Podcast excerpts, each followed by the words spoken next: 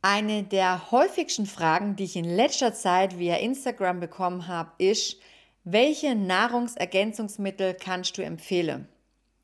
Genau darum kümmern wir uns heute. Auch. Denn hierzu muss ich ein bisschen ausholen. Denn die Frage ist doch, was tust du dafür, um so wenig wie möglich ergänzen zu müssen? Du siehst schon, ich stehe diesem Thema gespalten gegenüber. Na dann, lege mir mal los. Herzlich willkommen zu Soul Food, deinem Podcast rund um einen gesunden Lebensstil im wilden Alltag. Ich bin Jeanette Eckert und möchte dir zeigen, wie du dein Wunschgewicht nachhaltig erreichst und einen gesunden Lifestyle etablierst.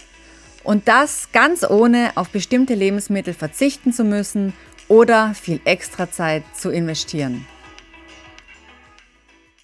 Ob bei meiner Umfrage oder in den Gesprächen mit meinen Kundinnen. Ein Thema wird immer sofort angesprochen, nämlich was kann ich zusätzlich nehmen?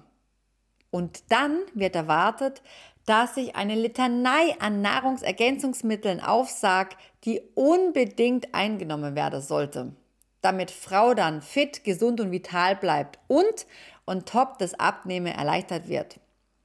Hast du das jetzt auch erwartet? Dann muss ich dich enttäuschen. Denn wie du weißt, halte ich zwar sehr viel von Einfachheit, aber mindestens ebenso viel von Selbstverantwortung. Dieses Anspruchsdenke, ich kann eigentlich so weitermachen wie bisher, schlucke ein paar Pilzchen und dann bin ich für immer gesund und werde rank und schlank, ist in meinen Augen schlichtweg der falsche Ansatz. Die allererste Frage sollte sein, was kann ich selbst für meine Gesundheit und Vitalität tun? Was mich meist ebenso wundert ist, dass diese Frage oft von Frauen kommt, die zum Beispiel nicht bereit sind, mehr Geld für gute oder bessere Lebensmittel auszugeben. Ganz zu schweigen von einer individuellen Unterstützung oder Beratung. Hier ein O-Ton. Das Gemüse beim Bio-Hoflader ist so viel teurer als beim Discounter. Das kann ich mir auf Dauer nicht leisten. Hast du schon mal geschaut, was gute, hochwertige Nahrungsergänzungsmittel kosten?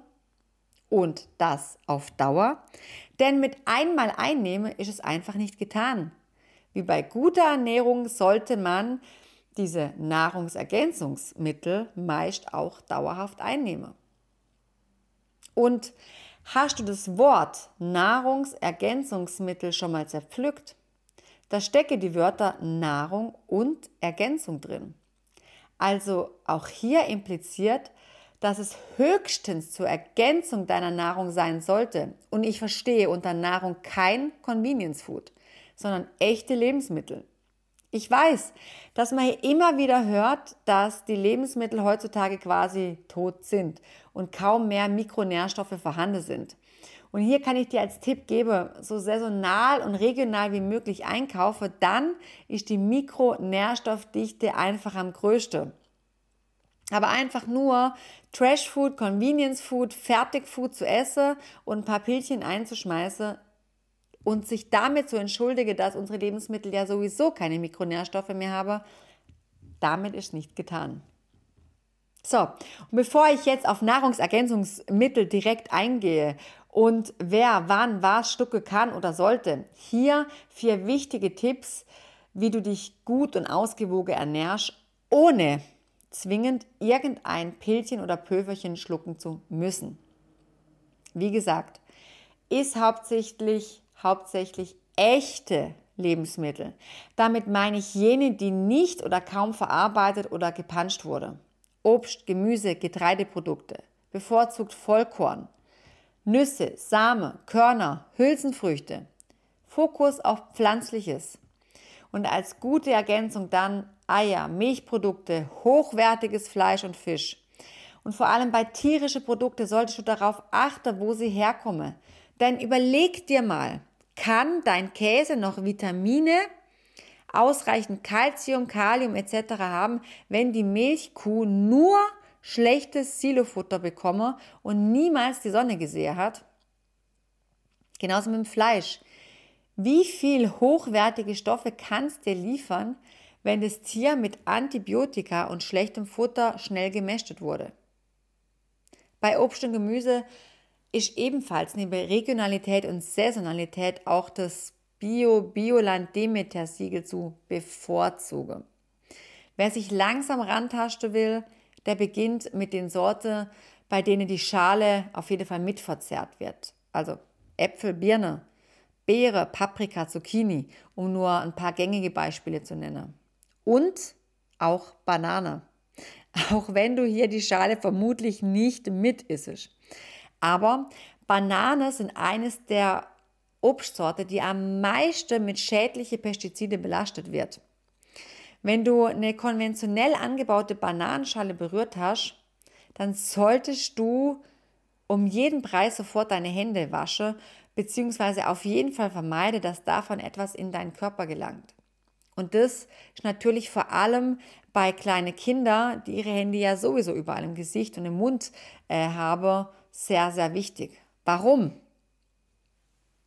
Über das Thema Pestizide, da könnte ich jetzt, glaube ich, einen eigenen Podcast machen. Die Kurzfassung. Pestizide in geringe Menge, die sind nach heutigem Wissensstand aktuell nicht schädlich. Aber wie schnell überschreitet man diese Menge durch den Verzehr von unterschiedlichen Produkten? Außerdem muss man einfach beachten, gerade wenn Obst und Gemüse nicht aus Deutschland kommt, ist es immer ein bisschen schwierig.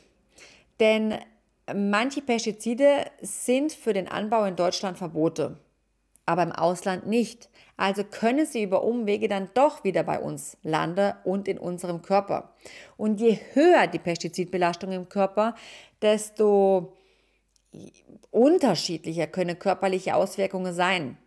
Alles voran kann es vor allem bei uns Frauen zu hormonellem Ungleichgewicht mit all seiner Facette und Folge führen.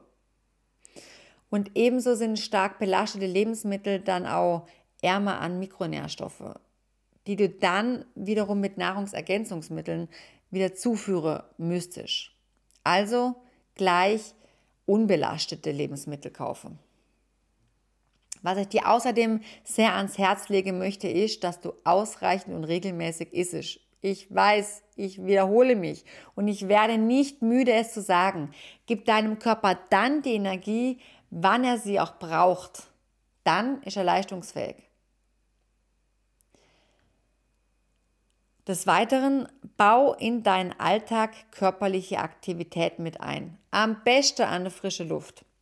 Bewegung löst positive Prozesse im Körper aus, die sich wiederum positiv auf deine Gesundheit sowohl körperlich als auch mental auswirken. Und Sauerstoff kann dein Körper quasi eh nie genug bekommen. Sorge für Entstressung und Regeneration, wie auch ausreichend Schlaf und mentale Auszeiten. Und wenn du diese Tipps befolgst, dann gibst du deinem Körper schon mal das Allerwichtigste, was er benötigt, die beste Grundlage, um gesund zu sein. Fühlst du dich darin unsicher, dann kann ich dir mein E-Book Happy Lifestyle empfehlen. Hier erfährst du alles über einen ausgewogenen, gesunden Lebensstil, Ernährung, Mindset und Training. Auch für Einsteigerinnen. Alles mit drin. Außerdem knapp 20 einfache und alltagstaugliche Rezepte und Food-Infos für sofortige Umsetzung. Den Link setze ich dir in die Show Notes. So, Nahrungsergänzungsmittel, ja oder nein? Ganz einfach. Jein. Denn es ist wirklich individuell zu betrachten. Und ich möchte hier ausdrücklich erwähnen, dass du in jedem Fall mit deinem Arzt oder Heilpraktiker oder Osteopath oder wo auch immer du hingehst, sprechen solltest wenn du das Gefühl hast, etwas einnehmen zu müssen. Es kann helfen, zum Beispiel ein großes Blutbild machen zu lassen und gewisse Werte abzufragen. Alle, die es gibt, die kann ich hier nicht benennen. Das wird der Rahmen wirklich sprengen. Über gängige Nahrungsergänzungsmittel spreche mir jetzt. Hast du Vorerkrankungen oder nimmst du regelmäßig spezielle Medikamente, dann kann es natürlich sinnvoll sein, einen näheren Blick drauf zu werfen. Das ist so mal die eine äh, Personengruppe, denen ich sagen würde, okay, du leidest unter was, du schleppst was mit dir rum, dann auf jeden Fall testen lassen, was könnte dir fehlen oder was könnte dich zusätzlich unterstützen oder pushen in deinem ja, Heilungsprozess. Bist du Vegetarierin, Veganerin, dann kann es durchaus Sinn machen, zum Beispiel B-Vitamine, vor allem Vitamin B12 und Eisen zu ergänzen. Das ist aber nicht einfach nur auf gut Glück. Lass bitte dein Blutbild prüfen. Vielleicht schaffst du es auch schon wirklich ausreichend über ähm, deine pflanzliche Ernährung, ähm, beziehungsweise wenn du Vegetarier bist, über den Rest der tierischen Produkte das alles abzudecken. Dann brauchst du es nicht. Auch Omega-3-Fettsäure können bei dir als Vegetarierin, Veganerin durchaus sinnvoll sein. Denn diese sind entzündungshemmend und wichtig für unsere Hormonbildung. Eine weitere Personengruppe, für die Nahrungsergänzungsmittel oder bestimmte Nahrungsergänzungsmittel sinnvoll sein können, sind Schwangere. Also bist du schon schwanger oder willst du es werden, dann ist Folsäure empfehlenswert. Die hilft einfach bei der Zellbildung, bei der Zellteilung und unterstützt diesen ganzen Prozess. Hast du starke Regelschmerzen oder PMS-Beschwerde, kann eine Magnesiumkur von circa 10 Tagen durchaus hilfreich sein und unterstützend wirken. Das heißt, kurz vor und während der Periode. Es kann Linderung verschaffen. Magnesium kann auch in stressige Zeiten, die vor allem körperlich zehrend sind, oder bei viel Training unterstützend wirken für deine Regeneration. Über Vitamin D-Supplementierung, da wird viel gestritten. Die eine sage auf jeden Fall, andere sage braucht es nicht. Ich gehöre eher zu letzterem bei Menschen, die gesund sind. Es ist einfach erwiesen, dass 20 Minuten Sonnenlicht bzw. Tageslicht absolut ausreiche. Und auch wenn wir mal ein paar trübe Tage dazwischen habe, dann reichen die Speicher hierfür aus. Was ich für dich absolut ausschließen kann, was wir in unserer Gefilde hier nicht brauchen, sind Vitamin C-Ergänzungen. Schließlich lebe mir ja nicht wochenlang auf dem Schiff. Das heißt, die Gefahr, an Skorbut zu erkranken, die ist wirklich nahezu ausgeschlossen. Ich lehne mich jetzt mal ganz weit aus dem Fenster und würde sagen, zu 99,999 Prozent ist das wirklich ausgeschlossen. Wenn du es einnehmen möchtest, weil es dir ein gutes Gefühl äh, gibt, ja, dann kannst du das machen. Es passiert nichts. Es wird einfach wieder ausgeschieden, was zu viel ist. Aber dieses Geld, das kannst du dir auf jeden Fall sparen. Und nun, für die Sportlerinnen unter uns. Ich weiß, dass die Fitnessindustrie uns suggeriert, dass wir sehr, sehr, sehr viel ergänzend brauchen und einnehmen sollte, um Trainings, Muskelaufbau und Abnehmerfolge zu erzielen. Ganz individuelles Thema und ich versuche so allgemein wie möglich zu halten. Also erstmal nein. Du brauchst nicht alles, was es auf dem Markt gibt, um irgendwelche Erfolge erzielen zu können. Auch hier gilt erstmal, ausgewogen esse, regelmäßig esse, dann esse, wenn du leisten willst, für Regeneration sorge und dafür, dass dein System ausreichend Sauerstoff bekommt.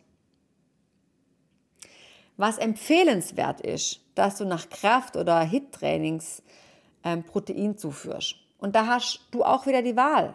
Entweder über einen Magerquark oder Skier oder eben die schnellere, flüssigere, unkompliziertere Version, ein Whey Shake. Am besten 30 Minuten nach Trainingsende. Dann ist das metabolische Zeitfenster am besten. Das heißt, der Körper, deine Muskulatur nimmt es am besten auf. Von der generellen Einnahme von irgendwelchen Boostern vor dem Training rate ich ab, sei es Koffein oder sonstiges. Hör besser auf deinem Körper. Ausnahmen sind natürlich in Ordnung, wenn du mal wieder einen Reiz setzen möchtest oder auf einen Wettkampf hin trainierst, aber nicht um generelle Alltagsmüdigkeit auszugleichen, damit du dich noch irgendwie zum Sport aufraffen kannst, beziehungsweise da dann noch irgendwie performen kannst. Das würde langfristig deinem Körper mehr schaden als nützen. Dasselbe ist Kreatin. Als Kur zur temporären Unterstützung der Muskulatur und übrigens auch des Gehirns, zum Beispiel vor Prüfungen, kann es unterstützen und sinnvoll sein. Eine generelle Einnahme täglich empfehle ich dir nicht. Wenn du Kreatin zu dir nimmst, dann denk daran, ausreichend zu trinken. So, jetzt geht es noch um die generelle Supplementierung von Protein durch Pulver. Ist das notwendig? Na, ich sag's mal so, wenn du eine ausgewogene Ernährung hast und mindestens bei allen drei Hauptmahlzeiten, besser noch bei den Snacks Protein mit einbaust, dann nicht. Dann kommst du gut auf deinen Tagesbedarf. Proteinhaltige Lebensmittel sind beispielsweise Quark, Skier, Naturjoghurt, Hüttekäse, Eier, Hirtenkäse, Feta, Halloumi, Fisch, Fleisch, vor allem Pute, Hähnchen.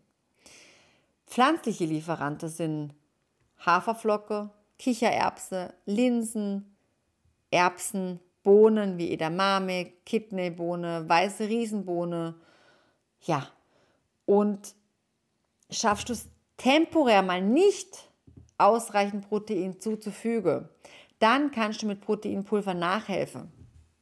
Ich empfehle dir das allerdings nicht als Dauerlösung, denn diese Proteinpulver, das ist ein Chemiegemisch und hat auch recht viel Süßstoffe mit drin, damit man das Zeug irgendwie runterkriegt. Was wiederum belastend für deinen Darm sein kann. Wenn du Proteinpulver zu dir nimmst, dann achte darauf, ein hochwertiges Mehrkomponente-Protein und kein Whey zu verwenden. Also wenn du es nicht direkt nach dem Sport nehmen möchtest, sondern um auf deinen dein Proteinbedarf durch den Tag durchzukommen und du es temporär zusätzlich nehmen möchtest, dann mehr Komponentenprotein und kein Whey. Hier gibt es Unterschiede mit der Aufnahmefähigkeit des Körpers und Whey-Protein hat größere Auswirkungen auf deinen Blutzuckerspiegel, negativere Auswirkungen auf deinen Blutzuckerspiegel.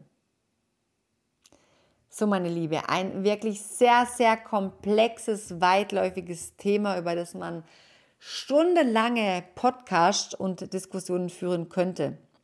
Ich hoffe, du konntest aus der heutigen Folge was für dich herausziehen und du hast ja das eine oder andere Supplement für dich entdeckt, wo du sagst, nö, brauche ich nicht, habe ich bisher, brauche ich nicht. Oder du sagst, ah ja, als Kur vielleicht mal sinnvoll. Oder der ein oder andere Tipp, wie du Supplemente bzw. Nahrungsergänzungsmittel ganz vermeiden kannst, war für dich dabei.